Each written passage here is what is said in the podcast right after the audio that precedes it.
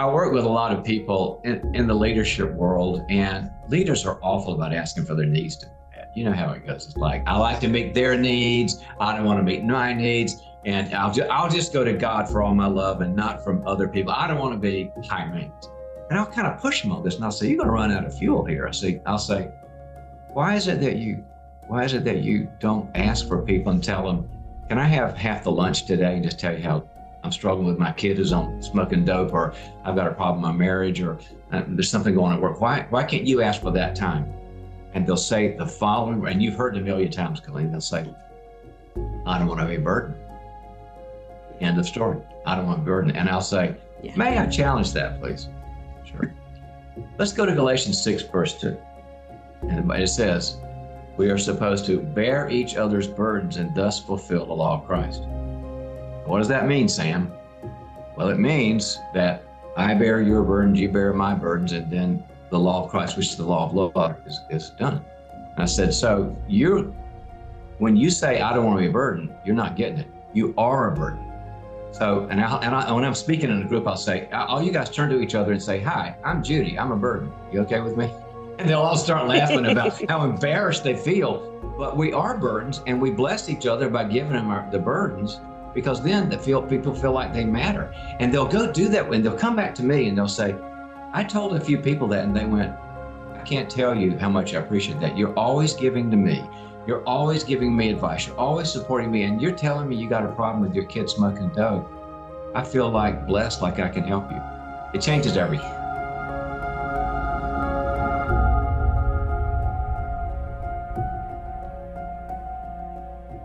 Welcome to another Reframing Ministry podcast. It is so good to be with you again, and such an honor for me to introduce to you my guest, Mister John Townsend. John, thank you for being with us today. Thank you, Colleen. We are going to be talking about your book, People Fuel, Fill Your Tank for Life, Love, and Leadership. And John, first of all, let me introduce you by also saying you're a New York Times bestseller. You guys just redid the Boundaries book, I think within the last few years, which is wonderful. You have the John Townsend Leadership Institute that you founded, and you have thirty-one, thirty-two books out there. Thank you for all the work that you're doing. You're welcome. I hope they're helpful. I, well, most definitely they are. This People Fuel book is fantastic, and it's also challenging for those of us who are caregivers, who are... Um, who are given an extra dose of responsibility in life. And so my first question is, as you said, we're created for relationships, to be in meaningful relationships, which gives us fulfillment in life. How does that look for someone who is very challenged to have time to pursue that? Um, yeah, it's, it's always hard because there's never there's never a dull moment with a caregiver. I mean, there's always a line waiting for somebody to who has help. I mean, it's especially after in the COVID and post-COVID days, it's a big deal. And when when people get asked me the question, I say, well, let's think about your car. You're too busy to go to when you hear the rattles to take it to the shop because you're just blown away. What's going to happen? Well, you'll be riding the bus pretty soon.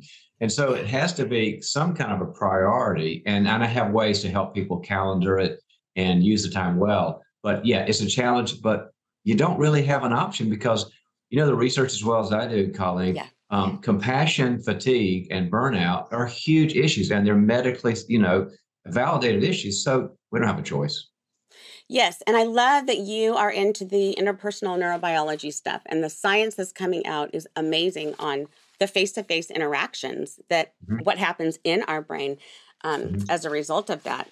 You mentioned in the book the tree and the trunk and just the relational pieces. Can you explain that?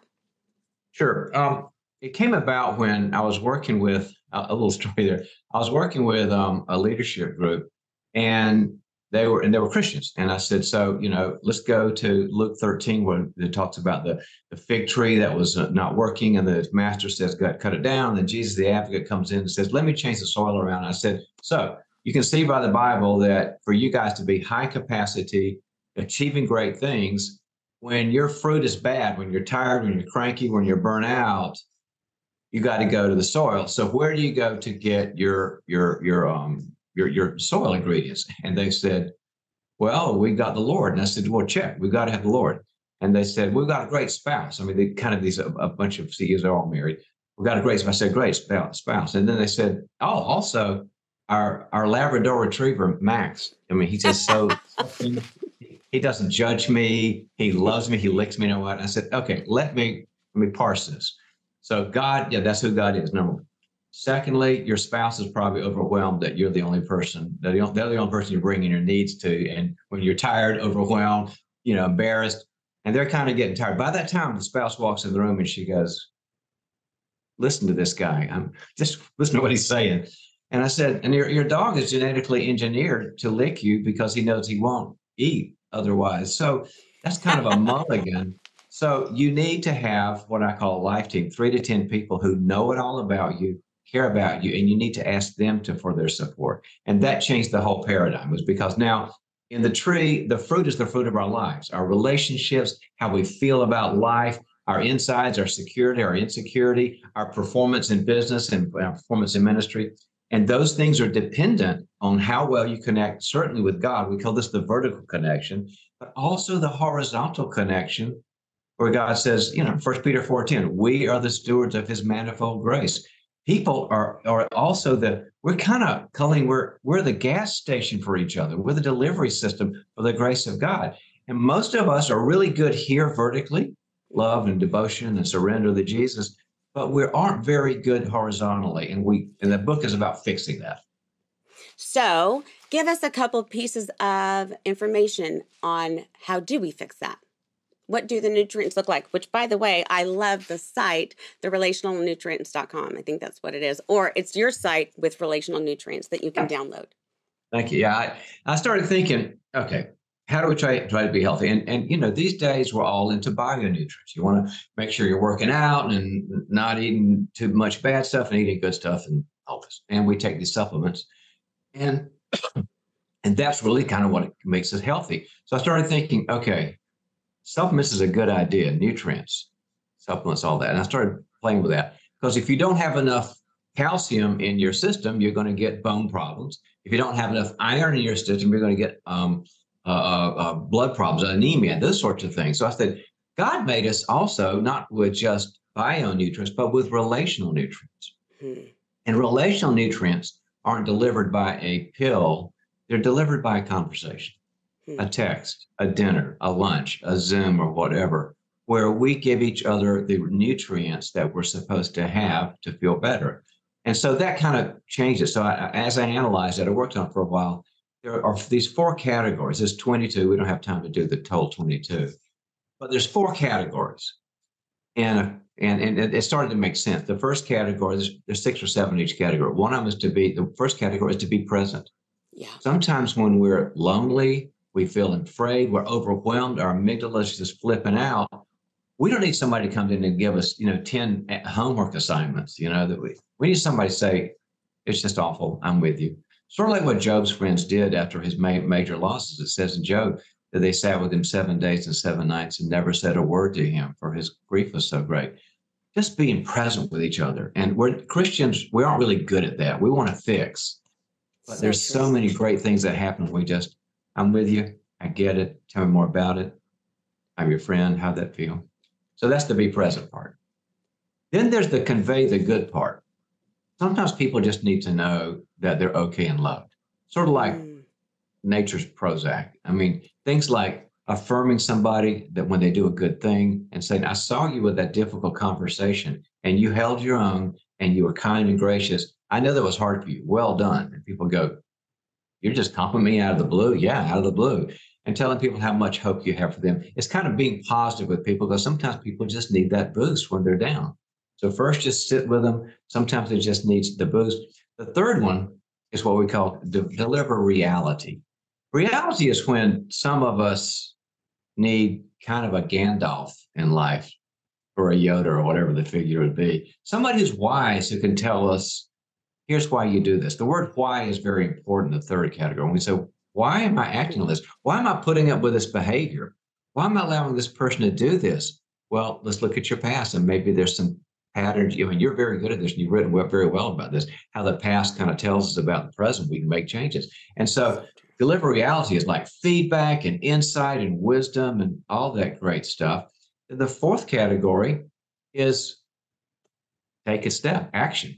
You know, we can we can do all the great interior in our head stuff in the world, but if we don't take an action step, like have this conversation, have this difficult conversation, read this book, go to this conference, make this choice, it kind of doesn't work if we don't. And so what we have to do as caregivers, we have to know what our people need. Does this person right need, now that they didn't need presence? No, maybe they need an action step, figure that out. But even more importantly, we have to know what we need when we're going into our own lives and to identify it. Today's not advice day. I just need to know that you'll be with me and attune to me and contain me because I'm just overwhelmed. We have to be, we have to be really kind of like informed on our own interior life so we can get God's relational nutrients for those people that care about us. I think so often, John, we're not raised to be attuned to our own internal life because we've lacked that attunement from those who raised us, or right. There's been some kind of trauma or crisis, and there's um, an attachment that has been damaged. So mm-hmm. This goes way back to some very deep things. Help us know how to get acquainted with our own needs. Yeah, and the good news there, Colleen, is, is you and I are both neuroscience people. Um, the neuroscience has showed us so many things, because what I love about neuroscience is that every great, robust study that comes out from it about love, challenge, resilience, struggle, relationships of at work, all those, all those great studies only do one thing.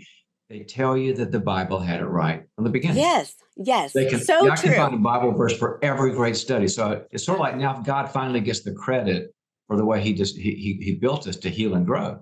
So when we got somebody who had really not very attuned, empathic experiences, the great thing that neuroscience showed us was that we can rewire the system. We can grow new gray matter with new relationships, healthy relationships, and all of a sudden we start going, "Hey, gosh, I'm lonely," or "I never felt lonely before," or "Gosh, I feel I can take somebody's love in, and I used to kind of push it away." I, I got a funny story about that. Do you mind if I? I would love to hear it.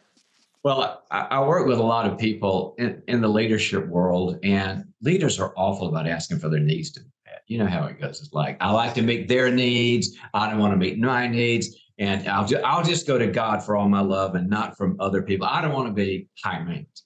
And I'll kind of push them on this, and I'll say, you're going to run out of fuel here. I say, I'll say, why is it that you, why is it that you don't ask for people and tell them, can I have half the lunch today and just tell you how I'm struggling with my kid who's on smoking dope, or I've got a problem in my marriage, or uh, there's something going on at work. Why, why can't you ask for that time?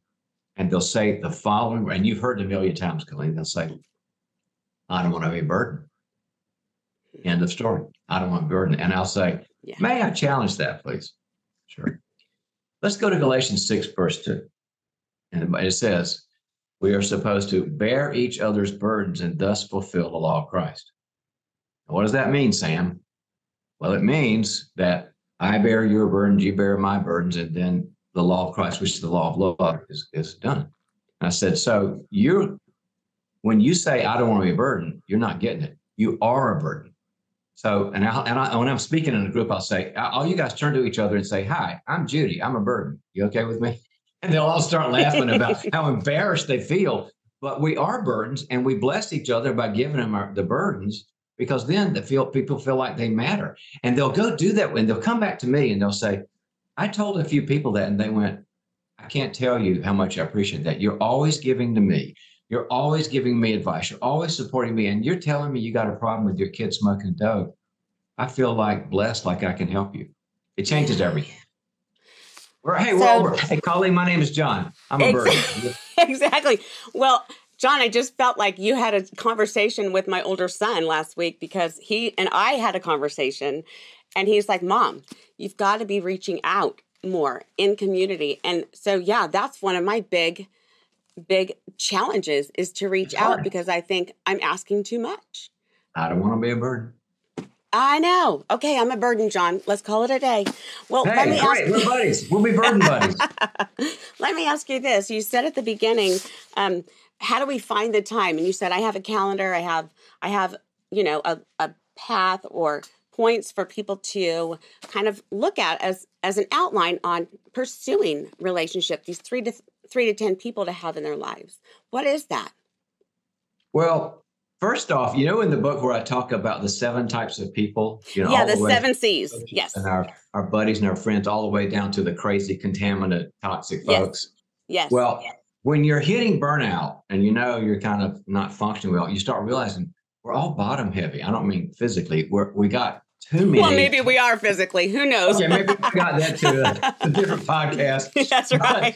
But, but um, we've got so many of these giving relationships. They're not bad people. Some of them are, but most of them are kind people. They're just they're just kind of drains, and we don't avail ourselves enough of the right people. And what I have to say to them is, you need to make some hard choices. Here's the word. And it's a hard word, but it works. Pruning. To take your calendar and look in your next sixty days over where you're spending your relational time. Hmm. I mean, we all know we got to do less Netflix and, you know, less whatever. But you'll start to see. Uh, I meet with them once a week, and it's a, they they just have so many needs, and this person too, and this person too, and this person talks about themselves all the time. I'm getting tired of that. And you'll start to go, goodness gracious, I have to prune back. And yes. that's when you have to have those conversations. I'm not going to be quite as available as I was, and maybe I can find somebody else for you to talk to. I have to do a lot of referring to good counselors and good churches and good coaches yes. and this sort of thing. And it's a little painful, but I'm telling you, once you've done some pruning, you go, I've got space for some people that want to give to me, mentors and coaches and just cool people that love the Lord that want to be with me. But the pruning is necessary. And frankly, I don't have a hard time with that at all after being one that did, simply because oh. my my litmus test is if I'm doing a coaching session, I'll give one or two things to work on. If they haven't done that by the next time we meet, I know that they aren't really interested, especially at the very beginning, because there's a lot of motivation getting started. So, so if there is that, that give and take relationship, it definitely is give and take and not mm-hmm. just give, give, give, you know, right. again, it's, it, and, it is and, and some coaching, since coaching is something we do to bless others, it should be more of a give out, but we've got right. to also have those three to ten people that we're mutual with that, that, you know, how's your life going? Well, I've got some, it's been a hard week. Can I have half of our lunch? And and and mutual people go, yeah, I need half and you need half. And that's how we fill up each other's cups. And it really works. It really does. We have a community of caregivers online. And I will tell you, we are not fixing each other. We are not yeah. there to give a Bible verse, which is usually misquoted on the bumper sticker anyways. Um, we are there to, to love, to speak truth, to give ideas, and to share with one another the huge burdens that these people are carrying. So I want to ask you, like you said at the beginning, the gas tank is going to get on empty, and we definitely have ours running on empty very quickly. Um, give us some tools for those of us who are daily needed at home, maybe cannot get out. Um, one of the things I've thought about is doing a Zoom call with a group once a month, just to say, hey, let's talk about how you're doing this month. Absolutely. Those tools. Now, we learned so much with COVID because we found out that Zoom is really effective. Nothing will ever replace face-to-face just because God made us that way. But if if if face-to-face is is a, a medium rare ribeye, dry aged, Zoom is a really good burger. Yeah. And, and if you put them both in a blender, the blender would say, the, the scientists would say, these are the same things. They're giving you the same amount of protein and calcium and all this. And your your head goes, okay, I, I, I'm not talking to people. I'm not in a chair with them, but I watch their eyes and they're kind and they're listening yeah. to me and they really enter my world and that I can see in their eyes, they feel what I feel. You walk away with your thankful. So any kind, I'm really big on the tech ways to do it. I have even, and I'm doing, I do this a lot.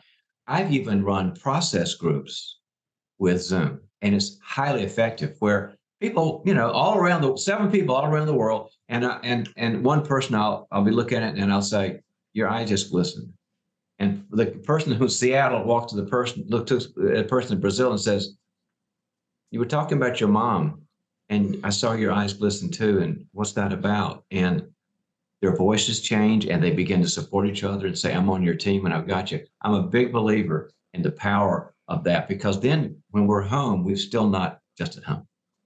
Yeah, and that's a, that's so important, because um, for many of us, we are home at least twenty-five to thirty hours a week in addition to working. So sometimes it is hard to reach out or to think about putting myself together. I just want to be in my jammies by six o'clock. I'm tired by the end of the day. Yeah, by that time you're in your sad gray yoga pants and life is over for a while, right? So. Yeah, so then if we all come together, it works out. Um, I love the four quadrants. In fact, I had my assistant run it off because I really want to encourage people to look at that. I think even number one, John, for so many in the church is hard just to be present. I, that That's so funny you said that. Whenever I'm training in the leadership world, in the, either in the corporate world or in the church world, that's the very hardest one for them to learn, because I think it's because as Christians, we, we don't want to pe- see people in pain. So we have a fix it. Well, try this, try this. And some people, people just say, stop it. I just need to know you get it about me. It's Which huge. That goes back to the needs. It is huge. And that goes back to the needs, saying, you know, I am needing you not to fix me, but I do need to just share my heart. I'm grieving right now, or wherever I am, which again goes back to knowing one's needs. Mm-hmm. Absolutely. Um, and a person's got to be comfortable moving into the messy and saying, I'm here with you, instead of, gosh, that gets me in touch with my own pain. I better not do it. Or I don't like negative things. You can't be that. If you're going to be a caregiver, you've got to say, I'm moving in there. I'm with you. And then when I finish the session, I call a friend and say, I just had a terrible session. Give you got three minutes so I can download.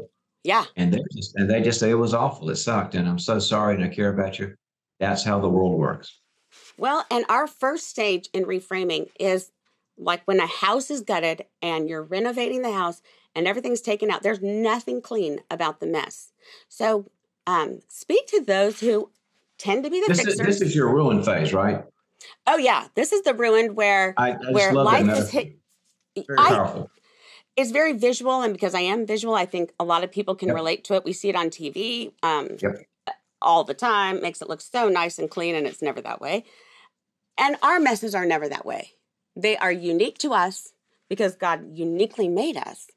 And yet sitting in the middle of a mess is, is hard, but we weren't meant to sit there alone. So talk to those who want to fix and give, the, okay. give them some, like, talk to most of the church, John.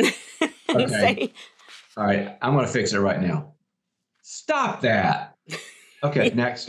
No. All not, right, let's not, go to quadrant two. It's not that easy, is it, Colleen? I, I can best tell yeah. you um, the principle is is what what we what I call in um in the book um, getting in the well with someone, and I was and it came from um, some friends of mine where the daughter who's in college, she came to me and she said, I I got college problems, I got boyfriend problems, I got you know I'm I'm really unhappy, and every time I bring it to my mom, my mom says, honey, look at me right now. You're smart, you're pretty, you're a winner, feel good. And the kid said, Mom, that's so lame. And I and I said, okay, I get it.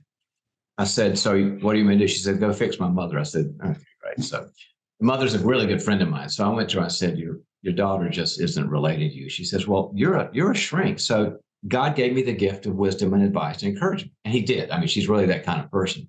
And so you do whatever you're supposed to do as a shrink. And, and you cut her head open, because I've got these nuggets of wisdom that you put in her head and then suture her back together. And isn't that what you guys do? And I said, that's kind of not what we do. She said, no, well, actually, they have to come from the inside. Well, here we go. Yeah. And I said, so she said, what do you mean do? I said, well, let me tell you, her husband's a very close friend of mine too. And I said, look at it this way. Your daughter is in a well. She's in the well of a boyfriend meltdown and fear about jobs. And she's not even sure about her faith anymore. And she, it's a forty-foot well, and she's scared and she's overwhelmed and it's dark and it's it's wet. And you're at the top of the well and you love your daughter. And you look at the well where she's in there suffering and overwhelmed.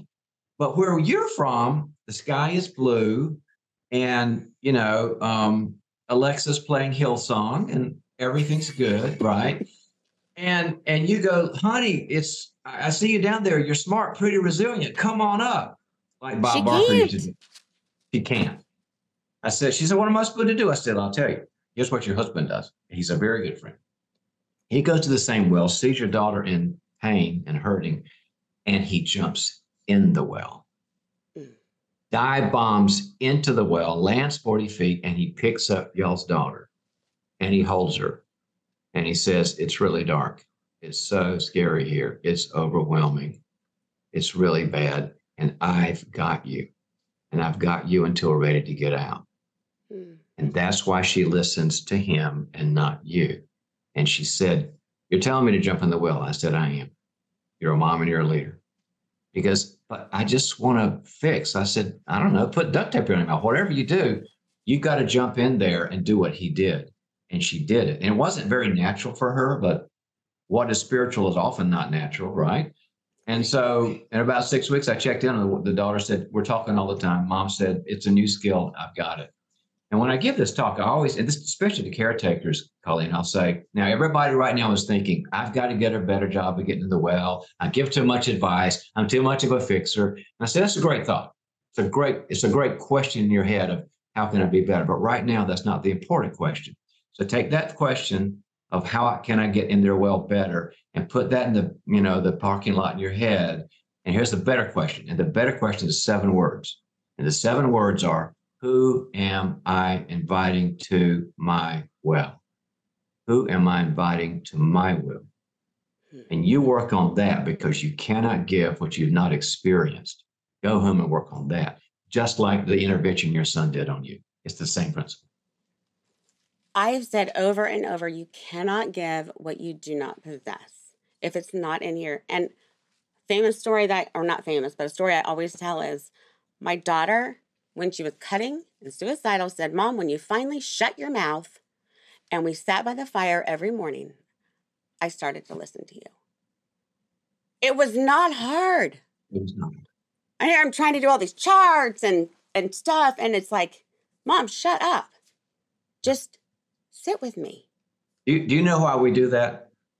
We do it because we're anxious, because we're trying to control something we can't control. And so we do the charts and stuff. I've done the same thing. Because the anxiety is so great. We don't want to feel helpless. Instead of, it's not the charts and the advice, it's the presence.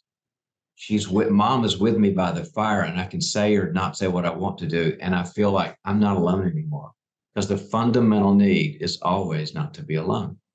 So good for your daughter.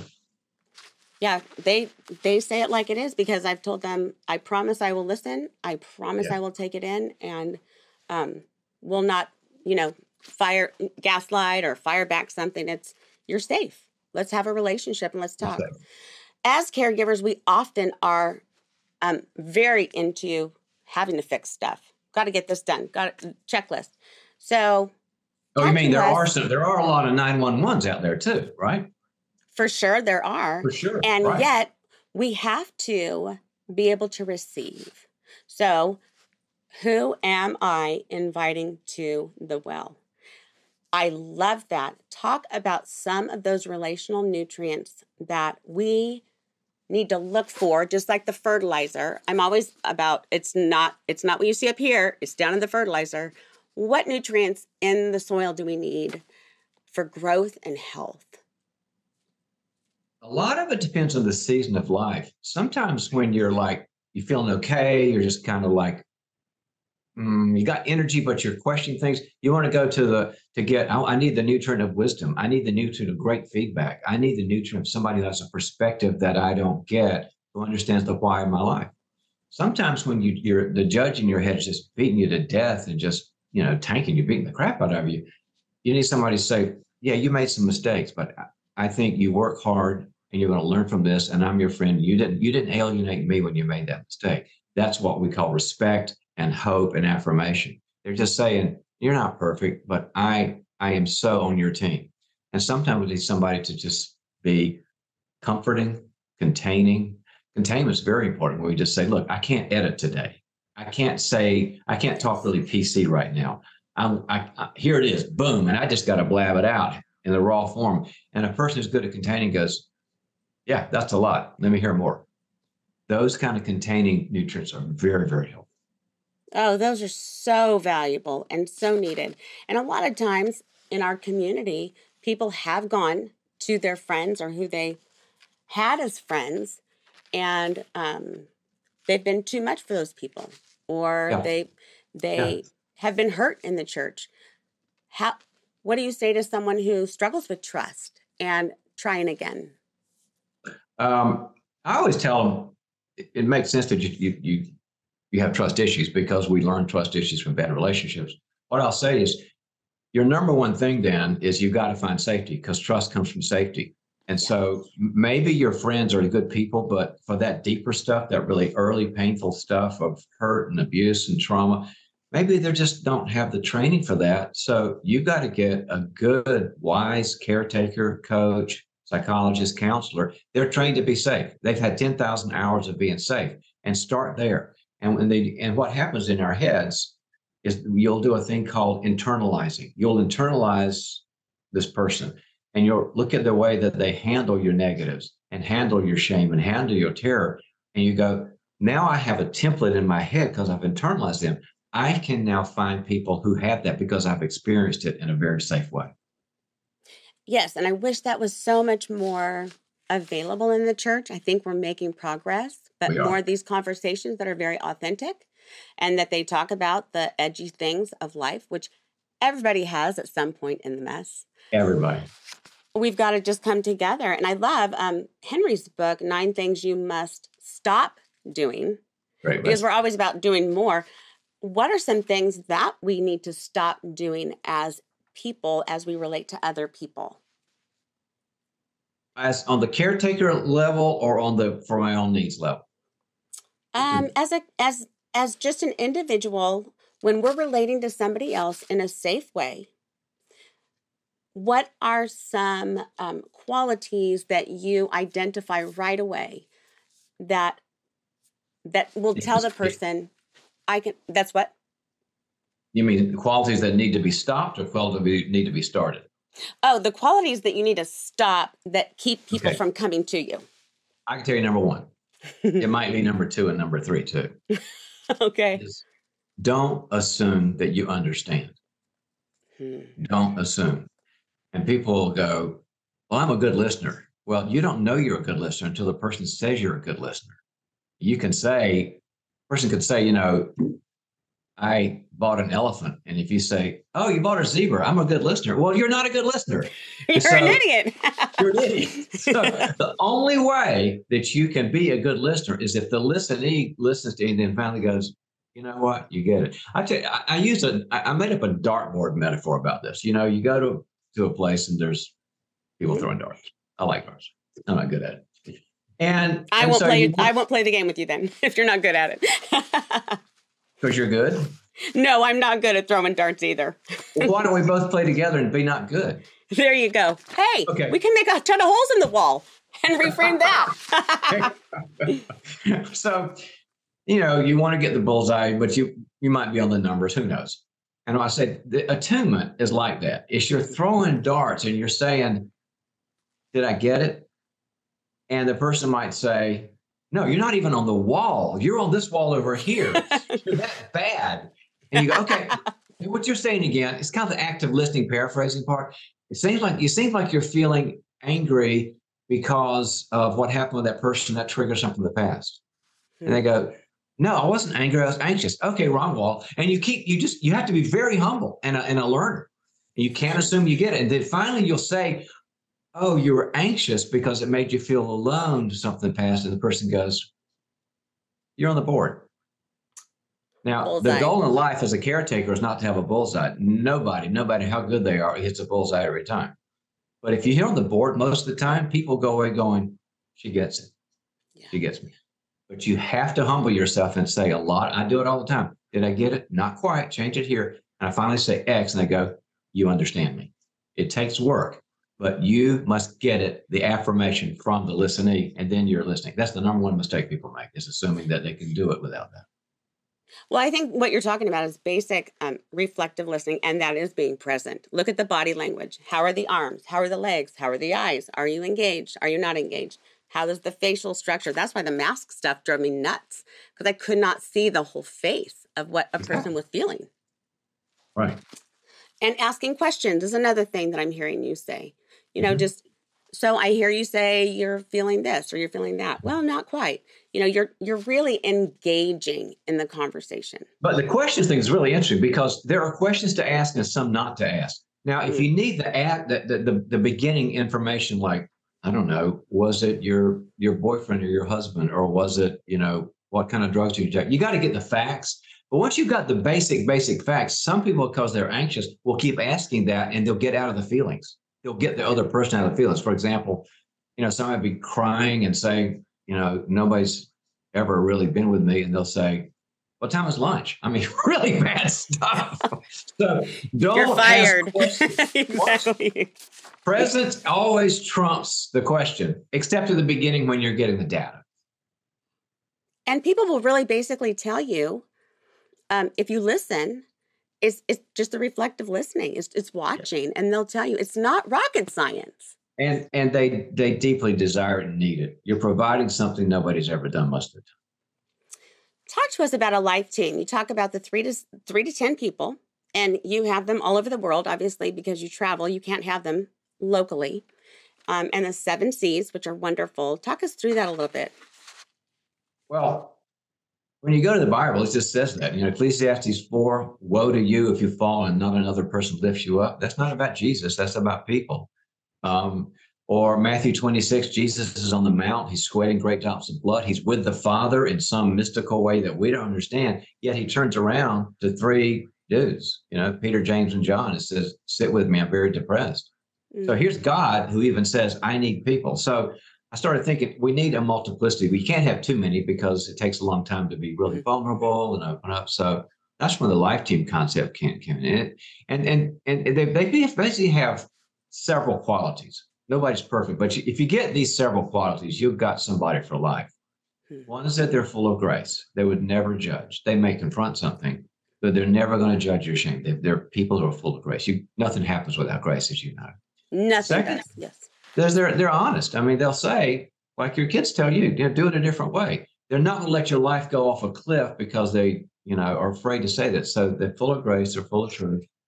The third one is that they're really serious about growth. It's not like, yeah, I go to, you know, I read a book a year and I go to church. No, they're nice people, but they're not life team people. They're serious about growth. They're willing to put time into it. The fourth thing is they're vulnerable. I mean, they open it up and they talk about the hard stuff and the painful stuff and the screw ups and all that. It's not like they're fixed and you're and you're the idiot. They're it's, it's back and forth, and the vulnerability makes it very, very, very important because yeah. then you know you're in a safe place. Another one is that there's got to be chemistry, and you can't really define chemistry. But it, instead of thinking, oh, I'm going to meet with this person, they'll probably be good for me, but it's going to be a really long meeting. That's not it. It's somebody you really look forward to being with. And then they've got to, they, there's got to be some uh, capacity to put time and structure into it. Mm-hmm. Not like, hey, when I was a great lunch, we really got deep. I'll see you when I see you because, you know, we're all busy. It'll never happen. It's right. Like, can we meet every week, every two weeks, every month? Where, where can we meet? What are we going to do? Are we going to pray, to read the Bible? We're going to open up. And there's got to be that process of opening up. And then when you've got somebody like that, I, I've had C E Os come back and say, I was so afraid to do this because I'll tell them your assignment is, you know, you got to get four. And I te- it takes about four months to get four. And they'll come back and they'll go, these people said, nobody does this with me. I can't be this open with anybody in my life. Where can I sign up? It's just a fundamental need. So I just made it sort of doable with some steps to it. John, you have given us so many good things to consider, to think about, and really to ponder as we look at our lives, our relationship with Christ, but also our relationships with one another. And even however busy we are, there's always a need in our lives for relationship and for community. I really encourage all of you listening or watching to pick up a book, pick up People Fuel, because in it, John gives these wonderful points that we've talked about and an additional how do you pull a team together? Um, it's, it's just such a valuable resource. So I really encourage you to pick that up. We'll put the link in our notes. Also, the John Townsend Institute, we've linked that here as well. Please check that out because a lot of times in our lives, if we are stuck or if we are in a place of boredom or feeling isolated, Getting back involved and pursuing something that gives you life and gives you purpose is invigorating. It also allows you to meet other people. So check out John's video that we have here and learn more about the Institute. He has amazing teachers, amazing professors, and such good growth. In fact, it could be your two point oh for life. Thank you so much, John, for your time. I so appreciate it.